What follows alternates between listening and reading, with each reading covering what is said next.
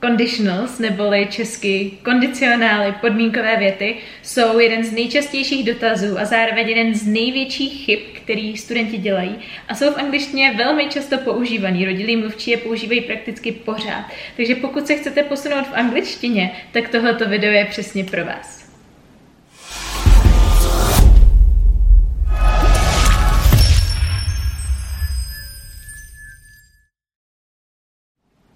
Moje jméno je Eliška Nekolná a jsem lektorka angličtiny.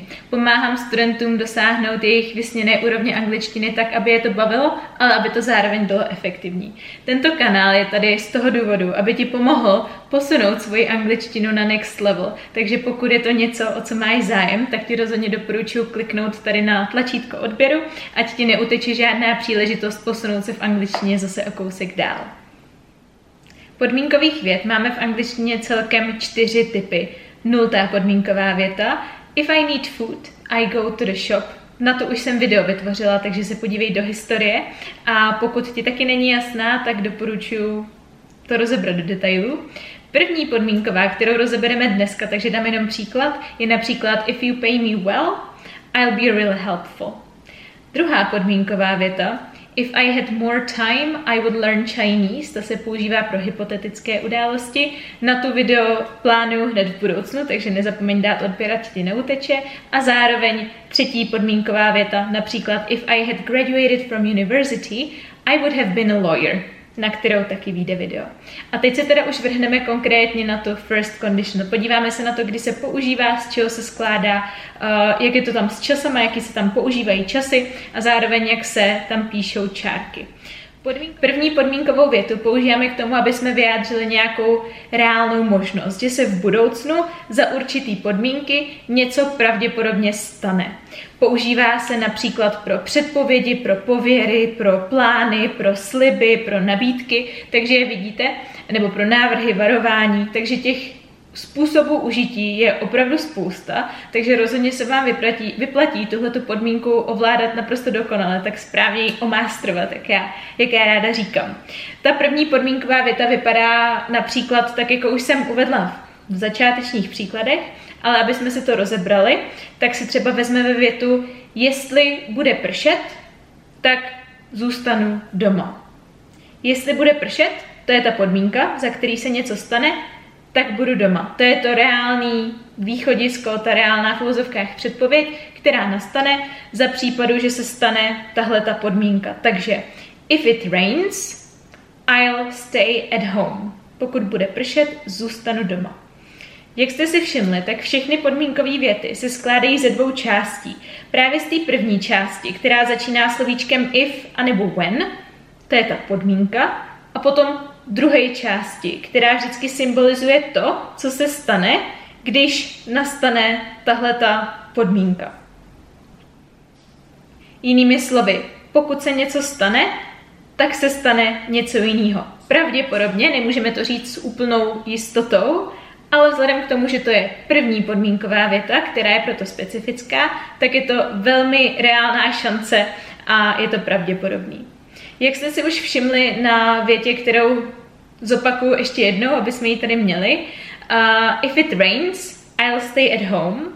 Tak v té vedlejší větě, která vždycky začíná tím if, neboli té větě, kterou, která udává tu po, podmínku, se používá přítomný prostý čas. A v té hlavní větě, která uvádí následek toho, co se stane, pokud se něco jiného stane, tak tam se používá prostý budoucí čas, takže will, případně v záporu won't.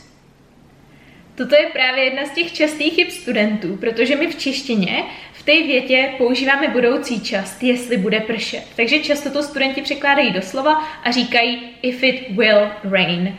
Ale to je špatně. Pamatujte si, znovu je to stejný jako u zero conditional v této části, že za if a za when je přítomný čas. Taková pomůcka je, že za if nebo za when nikdy neuvidíte will. Takže pokud se vám bude plet, plést jaká část věty je jaká, tak si prostě jenom pamatujte, že za if nebo za when will nikdy nepoužijete. A teď se podíváme na to, jak se píšou čárky. Pokud začínáte tu podmínkovou větu tou vedlejší větou s if, tak se tam čárka píše. Takže třeba if it rains, čárka, I'll stay at home. Nicméně, kdybychom to otočili a začali tou hlavní větou a až po ní následovala ta vedlejší věta, tak už by se tam čárka nepsala. Takže if it rains, I'll stay at home. Žádná čárka, je to takhle jednoduchý a naštěstí je tohleto pravidlo stejný pro úplně všechny podmínkové věty. Teď je čas na to vůbec nejdůležitější a to pro cvičení. Takže vezměte si kruce tušku, vezměte si kruce papír a připravte se na to, že si ty věty sami teď budete se mnou psát. Já vždycky řeknu větu v češtině, vy si mě pozastavíte, fakt nekašlete na to, je to, je to to nejdůležitější, co si z tohohle videa můžete odnést a jestli nechcete promarnit 10 minut svého života tím, že na něco budete jenom slepě koukat, tak vám doporučuji to fakt využít efektivně a dotáhnout už to do konce, když jste se dostali až k této části videa. Takže já řeknu větu v češtině, vy si mě pozastavíte, napíšete si to, přeložíte si to rovnou do angličtiny a potom mě pustíte a já vám řeknu, jak to vypadá správně. Takže první věta. Pokud se budu dnes učit, Půjdu dnes večer na párty. Pozastavte si mě. Správně, if I study today, I'll go to the party tonight. Druhá věta. Pokud budu mít dost peněz, koupím si nějaké nové boty. Pozastavte si mě. If I have enough money, I'll buy some new shoes. Třetí větička. Přijde pozdě, pokud bude vlak spožděný. She'll be late if the train is delayed. Čtvrtá.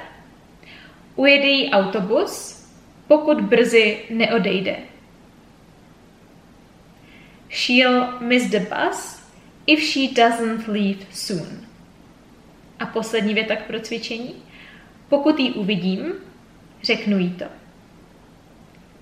If I see her, I'll tell her. Mimochodem na těchto příkladových větách krásně vidíte i, jak se ten, řekněme, first condition, jak se ta první podmínková věta používá. Vždycky jsou tam, znovu se zopakuje, ale opakování matka moudrosti, vždycky je tam nějaká ta podmínka, takový toto pokud, jestli, takže pokud se budu učit, nebo uh, pokud přijde pozdě, nebo pokud brzy neodejde, to jsou ty podmínky který uh, začínají tou větou, tou, tím slovíčkem if nebo when. Uh, je to součástí vedlejší věty, kde se používá přítomný čas a potom je tam ten následek, například půjdu dnes večer na, pra, na, na párty, nebo koupím si nějaký nový boty, nebo přijde pozdě. A ten následek je potom ta hlavní věta, kde se potom používá přítomný, uh, teda budoucí čas will. Pokud chcete z tohoto videa vytěžit maximum a naučit se anglicky rychle a efektivně jako samouk, tak vás moc ráda teď pozvu do mýho výukového programu pro samouky, kde nejen získáte všechny bonusové materiály týkající se tohoto tématu, získáte zároveň testík, získáte poznámky k tomuhle a zároveň moji zpětnou vazbu a případnou konzultaci, abyste to pochopili skutečně správně a do detailu tak, abyste tomu nerozuměli jenom teoreticky, ale abyste to reálně uměli používat. A nebo konec konců, jestli se chcete zlepšit v mluvení, v poslechu, ve čtení, v psaní, v gramatice, ve slovní zásobě, ve výslovnosti, zkrátka v angličtině komplexně, tak je právě program pro vás to správné řešení. Pokud chcete nakouknout, eh, jak ten program vypadá, jak funguje, tak si můžete zdarma stáhnout ukázku z toho programu, zase se posunout o pár úrovní výš. A já se na vás budu moc těšit. Pokud vám toto video pomohlo, tak mu určitě dejte like, napište mi, uh, co vás překvapilo, můžete případně vymyslet vlastní větu právě v první podmínkové větě napsat do komentářů a já vám ji opravím, dám vám k ní zpětnou vazbu a rozhodně nezapomínejte odebírat tento kanál, protože příští video, který vyjde, bude právě druhá podmínková věta, která je velmi zajímavá a je i moje oblíbená. Budu se na vás moc těšit, Přeju vám, aby se vaše angličtina posouvala dle vašich snů a dle vašich cílů a mějte se krásně, angličtině zdar.